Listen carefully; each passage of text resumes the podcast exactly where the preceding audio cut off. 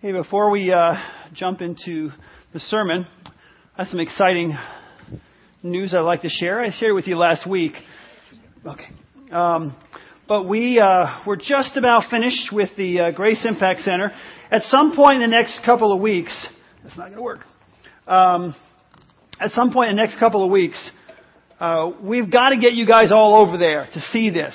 The, the transformation of that part of the building is nothing short of miraculous. We have pictures, and I'm going to put a, a, a kind of a slideshow together to show you from beginning to end what it looked like. But we are, we're finishing off the Grace Impact Center. And one of the exciting things that we've done over the last couple of weeks is we hired a pastor of sports ministries. His name is Kevin. His wife's name is Kim. And Kevin's going to come up right now. Kim's already up here. She plays keyboard in the back there. And Kevin is going to just kind of share with you. It's just a pleasure to have like you on staff. standing over there. Yeah, Okay, exactly. what do I waiting do for you. This is Kevin Schwieger. And Kim. Hey, well, thank you for that uh, warm welcome. We've already felt very, very welcome. Actually, been attending here for close to a, a year now. Uh, this my wife Kim, the lovely and talented, and uh, she's been playing in the band and will continue to do so. We also have a 21-year-old son who's back in the area working after graduating from University of Northwestern Ohio, and then we have a freshman girl who's uh, in Anderson University in, over in Indiana. But uh, we're just real, real excited to be a part of the staff team, to be a part of you guys and the family of the church. And uh, you might just wonder, you know, what in the world do we need a, a minister of sports and recreation? I was actually a, a, a minister of sports and recreation at a church in Lebanon for about five years, and I had a really good friend who said, "Yeah, it must be nice to be the pastor of fun and games." you know, what, what else? I mean, how much fun could that be? But um, uh, you know, sports, recreation, family stuff is. Uh, I'm kind of jaded, I guess, but I, I just think, as, along with music, sports, recreation has to be the most powerful international language we have. And all you have to do is put a soccer ball out in the middle of a field, and all of a sudden, you have people to play with. And when you have people to play with, you have people to minister to, and you can and the, the, just the, the lessons and the life lessons that come out of uh, when you play together um, are just powerful. And uh, the God's lessons are just so easily meshed with that whole thing. And, and uh, so we're just really excited of what's to come in our families, our church family's life. I'm going to be hanging out here at the table. Uh, would love to meet you. One of the couple of things Jeff said, hey, I'd like to have you do announcements uh, a good portion of the time. And, and he said, of course, you know when you know when you do announcements, you don't want to like ramble on and and you want to keep it short. But um, Stacy gave me the microphone, and thank you, Stacy. So I, you know, captive audience here. I can say what I want to say because I have a microphone. But anyway, I'll be out there. One of the couple of things I want to do immediately, beyond getting the building ready to, to occupy, um, I want to cr- uh, recruit a group of, of people. It doesn't really matter how many, but uh, c- that can be kind of the sports ministry team that can help me to pull off whatever we're going to pull off, whatever that is. And we can create it. It's brand new. We can create it whatever we want to do. So if you're halfway interested in being a part of that team, um, see me out there and uh, we'll get to know each other. The other thing I want to do is this, just being a part of the church. I want to get to know you and to know what you're interested in. So I actually have a little sign up thing out there. I, I, I called it What Floats Your Boat. Um, I, I, I just think it, it'd be so powerful if we knew each other well enough to know that know that we have like ten people out here that love horses. We have some people that love motorcycles. We have some people that love tiddlywinks or whatever, and, and to get those people all kind of working together, working together, knowing each other, ministering together, and just enjoying church life together. And so, um, come introduce yourself to Kim and me out there. We'd love to meet you and, and learn what floats your boat. And, and uh, I'm just real happy and excited about We're what's, great. What the it's future. great to have so, you, my thank friend. you. Great. All right. Uh, we uh, we ended the last series, sad, uh, but it's always fun to start a new series. And this morning we're beginning a new series called Follow the Leader. And I believe this series will really open up our eyes to so some new possibilities and and maybe change the way we think about our faith. Maybe it's the first time you've ever walked into Grace Chapel, or you know, you've gone to church on and off, and to you, church is more religious. Uh, it's kind of a religious thing that you do. You want to kind of check it off, and this series, I think, will truly change the way that you think about yourself as a spiritual being, as a as a as a person, and it'll change the way you think about Christianity. I truly believe that. You know, people often ask me, you know, why does Grace Chapel engage in so many non-traditional activities? You know, our business trees and things that we do, even the Grace Impact Center, a lot of churches are into those types of things, but why is it that we seem to do a lot of non-traditional things within Grace Chapel? Well, the answer is not very complicated. It really isn't. We have an incarnational philosophy of ministry. And you say, what the heck does that mean? I'll explain it to you. That means when Jesus incarnated, God in the flesh, when Jesus walked on this earth, how did he do ministry? That's the question we need to answer. How did Jesus Christ do ministry when he was here? It's that simple.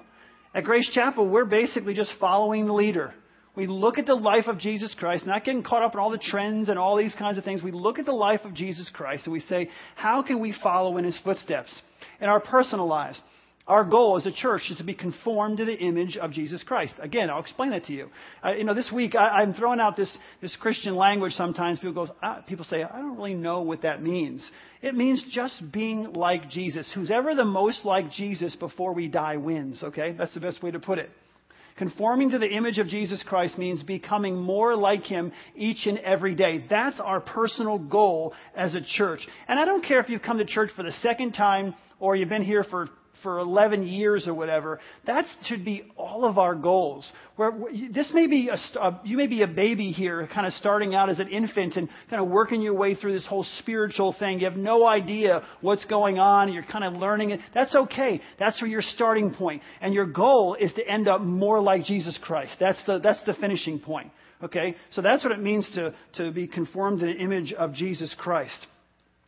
When we interact with the world around us, we want to we want to follow his lead. How do we engage the world around us? We follow Jesus' lead. We walk in his footsteps, do the things that he did. And you know, for some of you who don't know a lot about Christ, you think, well, gosh, you know, uh, my friends aren't going to relate to that very well, and blah blah blah. They will, and I'll tell you why. Because Jesus had the same message, but a different approach depending on who he was talking to.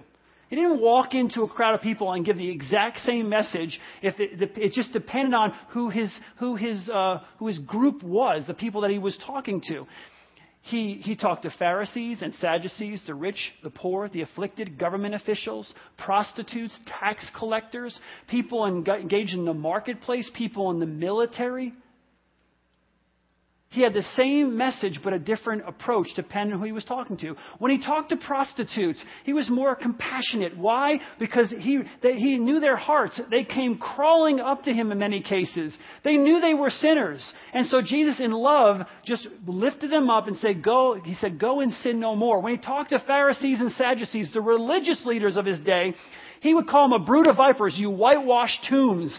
And you think, why would he, why would he talk like that to the religious folks and talk like that to the, to prostitutes? Because the religious folks of his day thought that they were, they had it all down pat. They were really spiritual. They, they didn't need anybody to tell them what to do. They didn't have a, a true compassionate heart for, for the lost and the hurting. They basically thought that they, they were it, you know. They, they had, the, they kept the laws and Jesus was saying to them, no, you're missing the boat here. And he wanted to shake them by the scruff of the neck and wake them up. You don't have to wake up someone who's crawling over to you and saying, I know I'm a sinner. And Jesus says, Yeah, I know you're a sinner too, but you know what? I love you. I have compassion on you. Go and sin no more. So whether it was fishermen or farmers, whoever it was, Jesus had the same message, same message, but a different approach. In John 2.25 it says, He knew what was in a man. Okay, he knew what was going on in people's lives. Jesus could walk into a crowd of people and he would know, if he walked into the church right now, he would know your hurts, your hangups, you know what I mean? All these things, what happened to you in the past. He would know your personality. He would understand you. He knew all of that. Unlike Satan, who we talked about last week, Jesus actually could read minds and hearts. He knew what was going on in people's lives. We saw this, we saw this, this kind of, this kind of ability or interaction with Nathaniel, with Nicodemus, with the woman at the well. Jesus could look into people's hearts, look into people's minds, look into people's backgrounds, and when he walked in and he talked to people, he knew what to say. He knew exactly what to say. There wasn't any guessing going on. He knew exactly how to approach them. In, uh, in John chapter 1 verse 47, he says, it says, when Jesus saw Nathanael approaching, he said to him, here is a true Israelite in whom there is nothing false. He sees the guy coming and he knows, he knows his heart. He knows his heart right away. In John chapter 4, verses 15 through 19, we read this. This is about the woman at the well. The woman said to him, Sir, give me some, give me this water so that I won't get thirsty and have to keep coming here to draw water. He told her, Go call your husband and come back. I have no husband, she replied. Jesus said to her, You are right when you say you have no husband. The fact is, you have had five husbands, and the man you are now, the man you now have, is not your husband. What you have just said is quite true. Sir, said the woman, I can see that you are a prophet. It's just, she's really, you know, she's really tuned in here. He just told her, just, he just told her her life story, and she's like, I can see that you're a prophet. Yes, he is. More than that, he's God. He knew exactly what was going on in her life. He knew everything about her, so he spoke to her on that level. That's the one we follow. Follow the leader. That's how we should do our ministry. That's how we should live our lives. But the problem is we don't have that ability. We don't have that ability. So we, we need to under, the way we understand our culture is to study our culture, to try to understand people, to engage in their lives, to be, to be involved in people's hurts, to try to understand what they're going through and why they're going through it and what causes them to act the way they act now. Is it something in the past? And you build that relationship and you begin to understand people. And once you understand what people are going through, you can meet their felt and spiritual needs. A felt need is something that's just going on in their lives today. Maybe someone's hungry. In Africa, or in uh, countries around the world, you can stand around and preach the, the gospel of Jesus Christ, which is a good thing. But if people are starving, they won't be able to hear what you're saying. When you, when you feed someone, you engage in their lives, you meet their felt needs, you earn the right to be heard. And that's what Jesus Christ wants us to do. When Deb and I were in youth ministry, we studied youth culture as much as we could, not as a hobby, something we just enjoy doing. We wanted to understand the students that were in our community, understand their, their, what they were going through, so we can meet their felt needs and then again earn the right to be heard, be a part of their lives. But we needed to understand what they were engaged in. See, you don't preach Christ the same way to a person who's in a punk band and the same, the same way you would to an athlete, someone who's really engaged in athletics. They, they speak two different languages. You need to understand. Punks were, and they're not, not how prevalent they are today as when I was in youth ministry, but they were more anarchists, you know what I mean? They were opposed to, you know, the government and, and anything, the church or whatever else. But if you think about it, look at Jesus' life. He was always, every time you turn around, they picked up stones to stone him, right? If you truly understood that a punk was more of an anarchist and against the, the, the, the, flow of things, and you presented Jesus Christ to them in a way that said, hey, Jesus didn't walk around, everybody thought he was so wonderful all the time. Every time he turned around, he was pushing on the establishment. He was pushing the establishment all the time. He wasn't, he didn't, he didn't kowtow to the government. He didn't kowtow to the, to the, uh, to the, to the religious leaders of his day. He was always causing problems, it seemed like. And so, to me, when you understand a culture, you can present Jesus Christ in a unique way to that culture. Whether it's an athlete or a person's in a punk band, whatever it is, you need to understand who you're speaking to. Once you understand your audience, you are better equipped to share the love of Jesus Christ with those people in a way that they will understand. See, we, we have a language, if you're in the church for more than a year, you pick up on the Christian jargon and then you start to talk to people, and they, they really, they're kind, they smile at you, but many times they don't know what you're saying because you don't know the Christian jargon. I had two or three people this week say to me, you know, when you said that, I don't understand what you meant. I did, that, didn't, that doesn't register with me.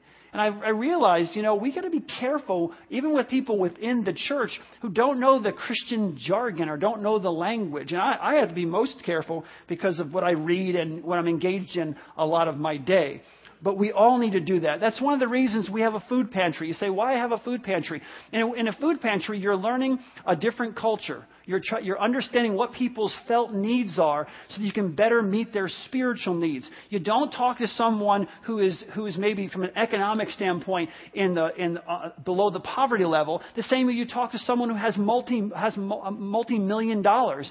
One is not better than the other. But I'm telling you, I grew up poor, so i am on that end, okay? I grew up, I understand that culture. When I walk into an apartment complex where people are living, um, I, I understand what they're going through. I understand what, what they, maybe um, some of the, the hurts and, and things that they've been through, uh, how they're feeling, so I can engage them on that level. Now, I, I've been ministering in an affluent area for a long time, and I, I lived among affluent people for a very long time, so now I understand how to speak that language as well, but there's two different languages going on there, and we as Christians need to understand that. One is not better than the other. We just need to understand there's a difference.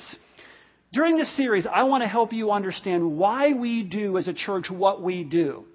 Why we do what we do and how it all fits together. Because if you've been coming here for more than a couple of weeks and you hear about business trees and aquaponics and things we're doing over in the Grace Impact Center and the sports, and you say, well, what's, what's the direction here? There is a very clear direction and a reason that we do everything that we do. There's a purpose behind it all. And the purpose is described, is described to you right here. It's an incarnational philosophy. When Jesus was here walking the earth, how did he do ministry? We're just following our leader. Again, it's the reason we built the Grace Impact Center over here. It's the reason we hired a pastor of sports ministries. People who are into sports, and I mean passionate about sports, speak a different language than other people. It's just, it's not, a, it's not negative, it's not good, bad, or indifferent. They just speak a different language. You need to be able to speak that language. When Jesus taught, listen, when Jesus talked to fishermen, what did he say? I will make you. Did he talk about first, did he, the first thing that he bring up to fishermen, vines, seeds, branches, military metaphors, did he bring that up? No. No. I mean, did he know? He, he could have if he wanted to. But he said, I'll make you fishers of men. And how did they respond? They dropped their nets and they followed him. Obviously, there was interaction going on. But Jesus knew how to talk to fishermen. He spoke their language. And, you know, when he's talking to farmers, he's probably bringing up vines and seeds and branches and grapes and all that kind of stuff. You know, they would, in, they would engage him in, that conversation because he understood he, who he was speaking to. When he talked to military people, he brought up military metaphors. This is so important. Every one of you is uniquely qualified to share the love of Jesus Christ within their sphere of influence. I am not at work with you. I'm not in your homes all the time. I don't live in your neighborhood. I don't go to school with you. I'm not in the lunchroom. I don't, I don't have interaction with you, the people that you do. You spend more time with people who need to know the love of Jesus Christ than I will ever spend. I just don't have the time being in my position to be in all those places, but I don't have to be because you're there. And you're uniquely qualified to minister to the people that God has put in your way. We, we all have a specific language. Plumbers, electricians, computer programmers. I mean, I don't have, I don't have, I have no idea what you guys are saying, you computer programming guys. You stand there and kind of try to explain something to me how you're doing this rewiring and you're going to set this up and it's going to do that and, and you know, it's, uh, you know, it's on the cloud and I only think clouds are clouds. You know, I don't know, you know what I'm saying? I have no, I just say make sure that I can get my phone messages and my email works and that kind of thing. But I don't know what you're talking about. How am I going to really share the love of Jesus Christ with someone within your sphere of influence better than you can share it? You can use analogies. I don't even, uh, you know, you crack jokes and I don't even get the jokes. You know what I mean? I don't get it. The electrician started explaining to me what he has to do over here to get the play. All I said, all I care about is that it's legal and they give us occupancy, okay? Do whatever you have to do, okay? You're wasting your language on me. I don't understand it all. So everyone speaks this different language. You have the greatest opportunity to minister to those people because you understand the language. If it's a doctor or a teenager or a, a stay-at-home mom or a working mom or whatever the case may be, you all have a different language and you're the best person to speak to people within your sphere of influence. Remember this. I said this this morning in the first service and someone walked out and they were just so excited because someone actually said this. Every member is a minister. Every, every single person here, every member is a minister.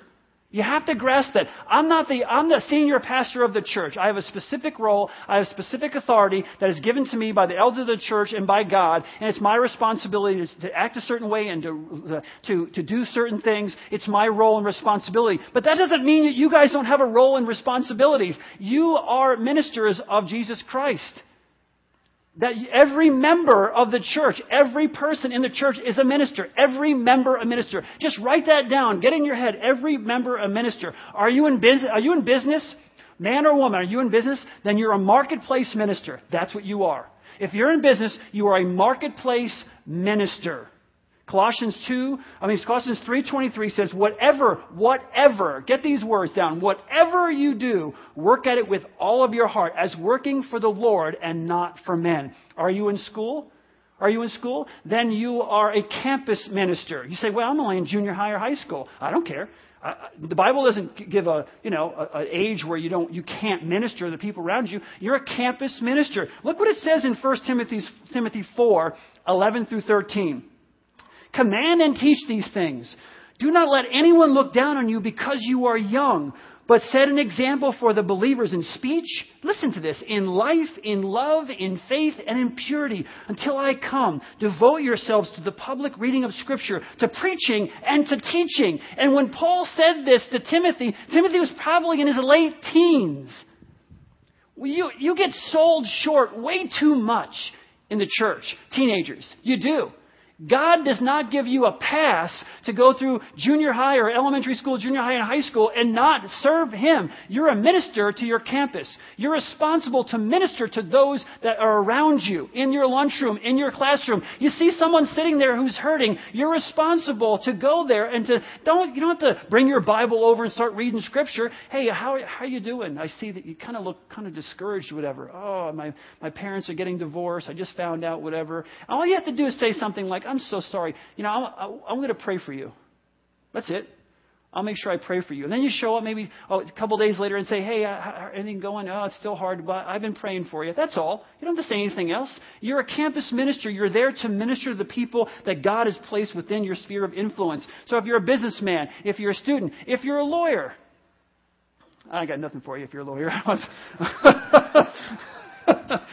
I'm just kidding. I'm just kidding. You know, if you're a lawyer, you know, you can, you can engage in, in people's lives like none of us can.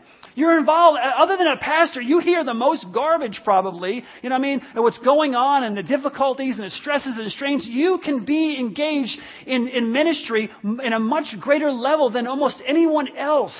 Use the advantage that God has given you. No one person or a few people can do it all. That's why the body says, that's why the, the, Bible says that we are the body of Christ. In Romans chapter 12 verse 4 through 6, it reminds us, just as each of us has one body with many members, and these members do not all have the same function, so in Christ we who form many, we who are many form one body, and each member belongs to all the others. We have different gifts according to the grace given us. All of us, the body of Christ, we all need to use whatever gifts, whatever talents, whatever abilities, whatever, whatever in our, we all need to use those to glorify God, all that God has given us. We need to be creative without compromise. All of us can use whatever gifts God has created within our sphere of influence without compromising, being creative. Be creative. Use the creative mind that God has given you to reach out to a lost and hurting world. As long as you don't compromise, that's all that matters. You can, you can use whatever's at your disposal, just don't compromise. You know, today, today Christians talk in Christian circles. There's a lot of talk in, in, in books that are written or, or seminars you go to or you listen to the radio about influencing or reaching culture. But the only thing I see being changed, the only thing I being transformed or whatever, is us. We're the ones being reached and changed and transformed into the likeness of the world. We talk so much in the church about transforming our culture or reaching our culture or changing our culture. But I see the ones, the ones that are being changed, we're the ones being changed. The church is being changed. We need to be careful. We need to, we, we are not conforming our culture. We're being conformed to our culture. That's a problem. That's a problem. God has given us so much to, to work with, but something's wrong here because we're the ones being changed. You know, even in our large churches, I gotta ask, I don't care how big the church is, I'm asking the question, I'm not being critical, I'm just saying, are we truly, as a small church, medium-sized church, large church, are we truly influencing culture, or is culture influencing us? If you look, look, if you look and act like the culture that you're trying to reach, what have you accomplished? If we as a church have to have to kind of like change who we are to become to look just like the world around us in order to get people to come to know Jesus, what have we actually changed? Where's the transformation? What have we accomplished?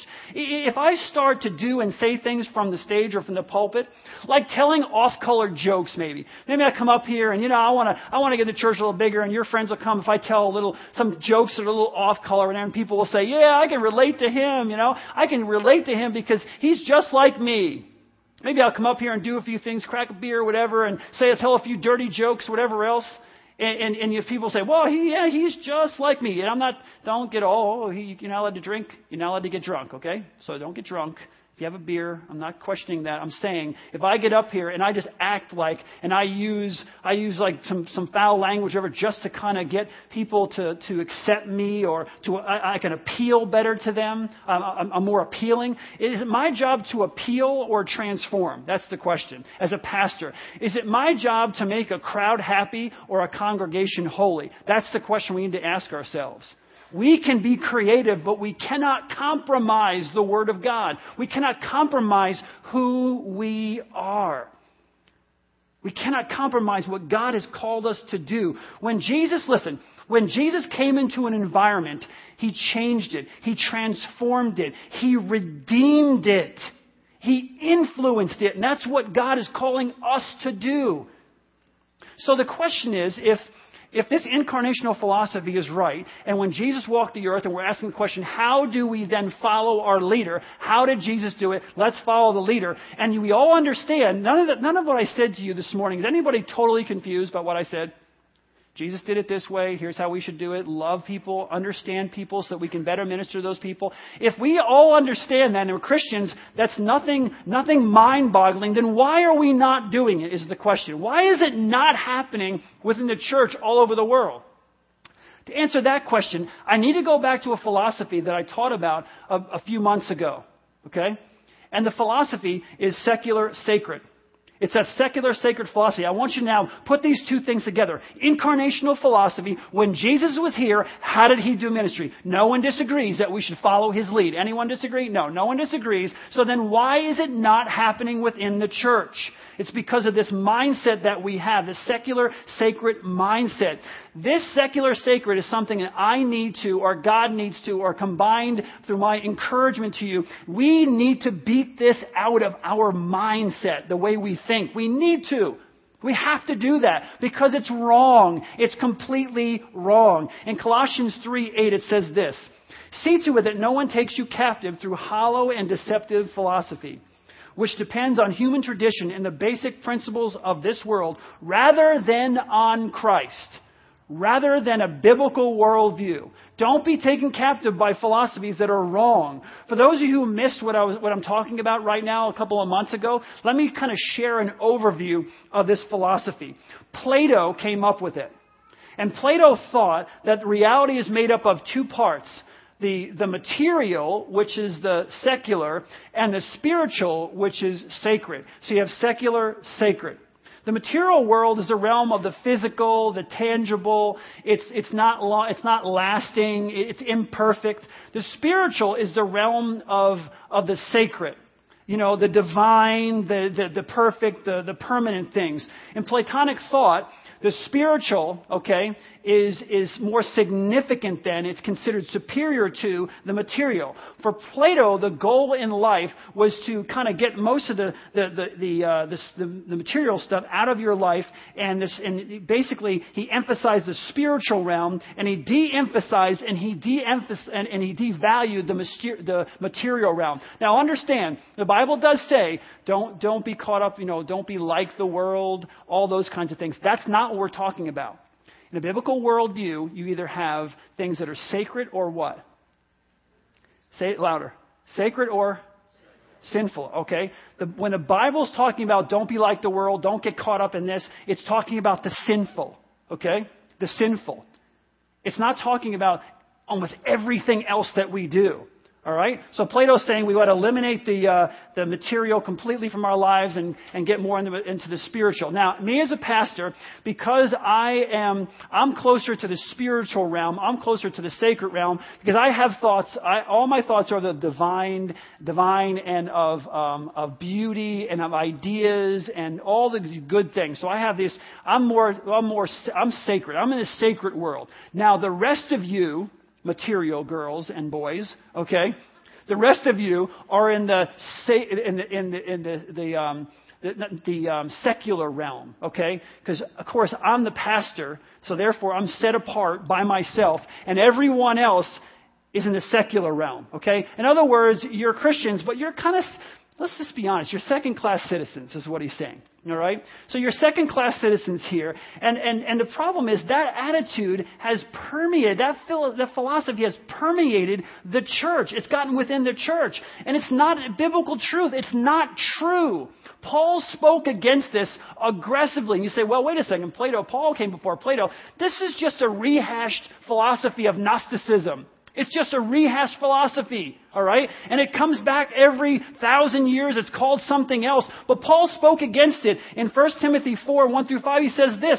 The Spirit clearly says that in later times some will abandon the faith and follow deceiving spirits and things taught by demons. Such teaching come through hypocritical liars whose consciences have been seared as with a hot iron. A biblical worldview says something is either sacred or it's sinful. There's no place for secular. No place for it. Sinful or sacred. If something is not sinful, if you're not doing something wrong, then by definition it's sacred. It's of God. God created it. God created all things. So what does Plato's philosophy look like day to day in our everyday lives? Well, in a, a job, for example, I'm the pastor, so my job is sacred.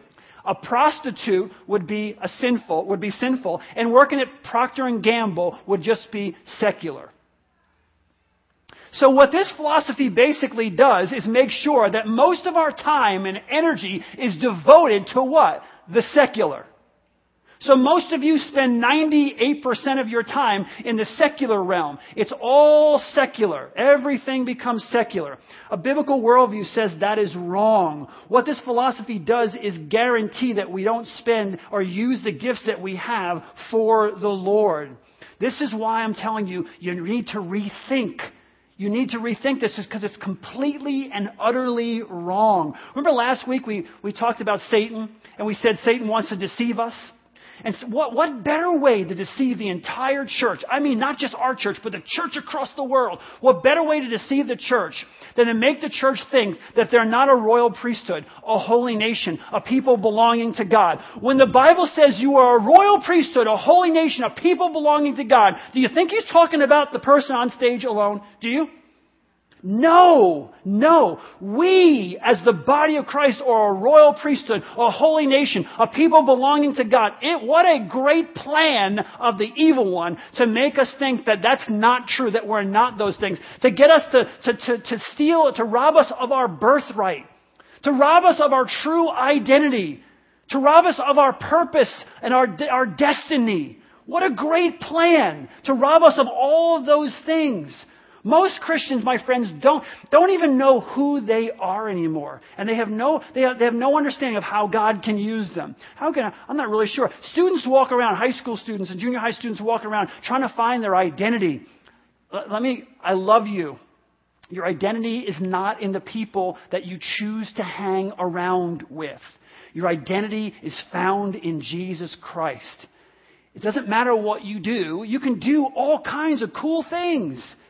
But your identity is in Jesus Christ because you, you do those things in Christ. You use your sphere of influence in Christ. You engage people with, around you in Christ. You can do all kinds of cool things, but your identity is found in Jesus Christ and that permeates everything that you do. Think about that. Think about the lie that we've been taught. And now think about a biblical worldview. Think about a, a, a incarnational philosophy. When Jesus was here, how did he do ministry? Think about the, the, the difference between the two. And think about this too. I thought about this week. Jesus never did a secular thing in his entire life. Someone you, challenge me after the service is over and tell me something secular that Jesus did. Jesus was a carpenter. So I guess Jesus Christ, when he was a carpenter, he, he, he went from the secular to the sacred when he stopped being a carpenter and went into full time what, what? Come on, think about that. Jesus is God. He's perfect. He never did anything but any, everything he did was sacred, which means when he was a carpenter, he was doing something sacred, wasn't he? He wasn't doing anything sinful. There's no such thing as secular. So therefore, Jesus never did a secular thing in his entire life. Think of who you are. You are creative. Your, your creativity, your knowledge, your gifts, your talents, your abilities. And most of you are told you can't use those for God because they're secular. What? You have all, you, you guys are just brimming inside you. God has placed all these cool things that He wants. He created you. He's the one who created everything. He did it all. And you're being told, oh, you can't use those things. You can't use those things for God because they're secular. You know, some of you, some of you younger ones are rebelling against something that isn't even biblical. It isn't even biblical. You're saying, oh, I don't want to be a part of the church or I'm rebelling against God because blah, blah, blah, blah, blah. When you should be rebelling against the world because they're the ones telling you can't do, you can't do, you can't do all the things you can't do. The Bible says you can't, it didn't say you can't do those things. It doesn't say you can't be engaged in this and this and this and sports and everything else you can possibly think of. The Bible doesn't say that. Plato said it. Jesus never said it. And so we're rebelling against something that's not even biblically true. Think about it. In their worldview, business is secular. The arts are secular. Science is secular. Education is secular. Politics is secular. Well, we got sports, we got arts, we got business, we got politics, we got all these things. All these things are secular. So what a, what a, let's think about this. If you're, if there's an, a war going on for the souls of men, what a perfect, perfect plan. God is left with what? An hour and a half of your whole entire week. Right? What a perfect plan. You come here, you do your sacred thing, and then the next six days and whatever, how many, 20, you know, 22 and a half hours is spent in the secular world. What a perfect plan. The problem is God has a better plan, and that plan is to set His people free from the lie of the secular. That's God's plan. To, to redeem, to bring back, to take back, and to remind us, wait, this isn't true. None of this is true. Is business secular? Well, remember what Colossians 3.23 said? Whatever you do, listen these words, whatever you do, do, work at it with all of your heart as working for the Lord and not for men. Is education or politics secular? Verse, uh, Psalm 24, 1 says, the earth is the Lord and everything in it. I wonder what Joseph would have said to this whole thing. I wonder what Joseph would have said to this argument that, that if you're working for someone who's not a Christian or whatever else and it's secular, then your job is secular. Politics is secular. Education is secular. Politics, for example, if that's true, then Genesis 41, 41, we got a problem. So Pharaoh said to Joseph, I hereby put you in charge of the whole land of Egypt. Sounds like a political position to me. The king puts you in charge of the whole entire land of Egypt. And so Joseph, in the next verse, did not say this. I'm making this up. But Joseph said, Oh, oh, oh, I'm sorry. I can't take that role. It's secular. No, instead, Joseph knew that his position was sacred, and he used his position. The Bible says he saved many lives. God used him. Isn't it interesting? Wait a second. He's working for a non believer and he is worshiping and serving God. Hmm. Start reading through the Bible, you start going, wait a second, Jesus was a carpenter. Joseph was in charge of all of Egypt. Uh, this person did that, and, and he was a tent maker. And you go through all these things, you're saying, wait a second, that, well, I, I'm, believing, I'm believing something that's totally false. It's totally false. Is, are sports secular? Ask Tim Tebow if sports are secular. Before him, ask Anthony Munoz if sports is secular. Anthony got on the field every single Sunday and worshiped God. Now, he knocked people on their rear ends really, really well, but he just praised God. We knocked him down, though. He would just praise the Lord because he can knock him down better than other people. Tim Tebow, remember he, the black stuff you wear under your eyes to make sure there's no glare? He'd write John 3.16 or some verse in there. You know what the number one Googled thing on the internet that day was when Tim Tebow played on Saturday? Guess what? John 3.16. Number one Googled thing in the whole country was John 3.16. Tim Tebow, Tim Tebow would not say that sports are secular. He is worshiping God. It doesn't matter if he turns out to be the greatest quarterback who ever lived. Anthony Munoz certainly turned out to be the best offensive lineman who ever lived. And neither one of them was in a secular position. They worked, worshiped God. Colossians 3.17 says, and whatever you do, whether in word or deed, listen, do it all in the name of the Lord Jesus, giving thanks to God the Father through Him. Do it all. Whatever you do, do it all in the name of the Lord Jesus. If Plato is right, then every church activity, anything we do in the church, aquaponics or business tree, everything we do within the church has no relevance to our culture. And that is completely opposite of, of what 1 Timothy 6 tells us. 1 Timothy 6.17 says, Command those who are rich in this present world not to be arrogant arrogant, not to put their hope in wealth, which is so uncertain, but to put their hope in God, who richly provides us with everything for our enjoyment. If it's not sinful, it's what?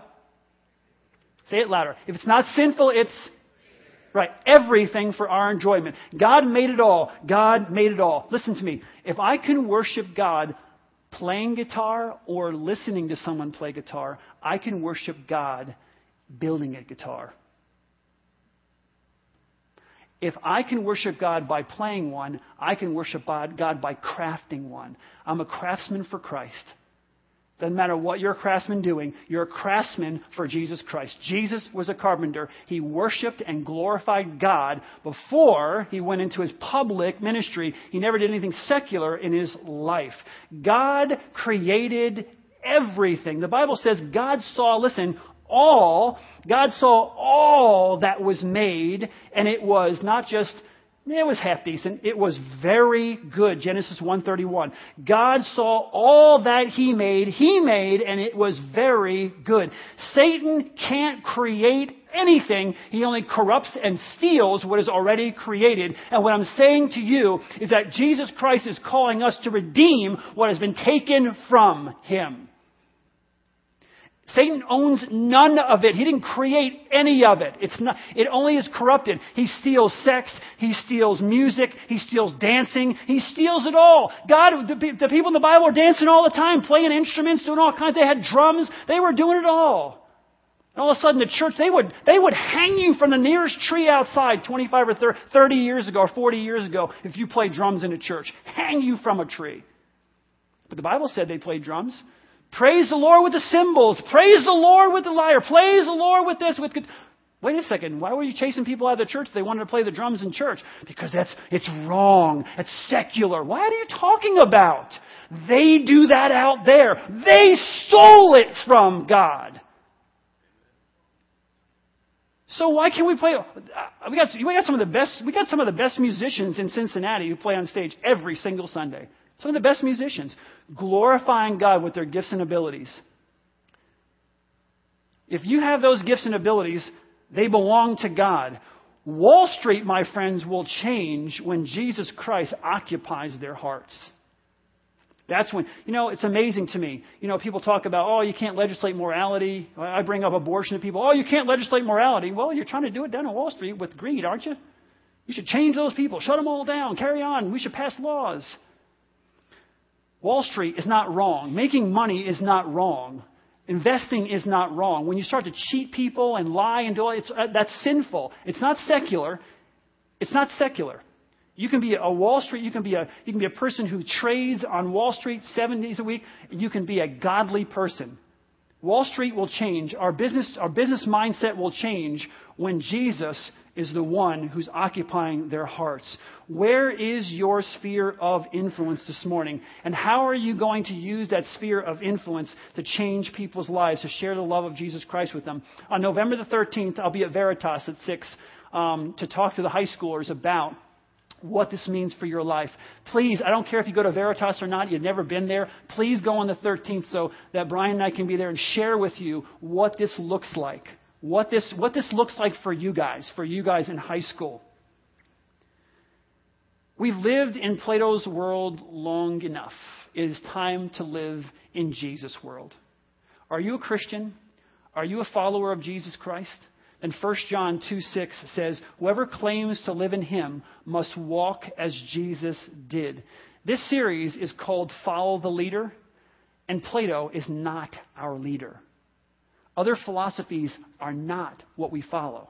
Other people come up with other things, they're not our leader. Our leader is Jesus Christ. He's the only one we should be concerned about, the only one we should care about when it comes to how we live our lives. Listen, in a nutshell, God has placed in everyone, and just, oh, hold, just kind of open up, your, hold your hands up like this for a second, okay? Close your eyes and hold your hands out. God has placed in every one of your hearts, every one of your minds, all these different gifts and talents and abilities. I mean, whether it's sports or science or, or you know, or, or the arts or whatever it is, He's placed all these gifts and abilities and talents all in you. You own them all. They're all there. And the world is telling you that you can't use them for God because they're, quote, secular, which doesn't even exist in the Bible. Now, let me read you a passage of Scripture. I want you to take this to heart.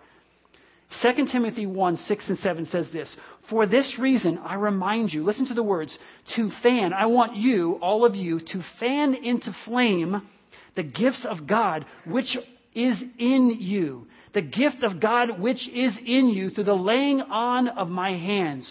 For God did not give us a spirit of timidity, but a spirit of power, of love, and of self discipline. My friends, you have your hands up. God has placed all those gifts, talents, and abilities in you. They're all waiting to come out. And what God is saying to you is that you need to fan into flame the gift of God. My job over the next few month and a half here is to fan the flame for what God has given you. To open up your eyes, open up your mind, open up your heart that you are more than the person who's sitting in this seat right now. You don't need to be confused. You know who you are. You know whose you are. And I'm going to open up a world to you you've never seen before.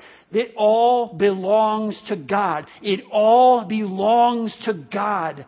It all belongs to Him, and He wants you to use it to impact this world with the love of Jesus Christ.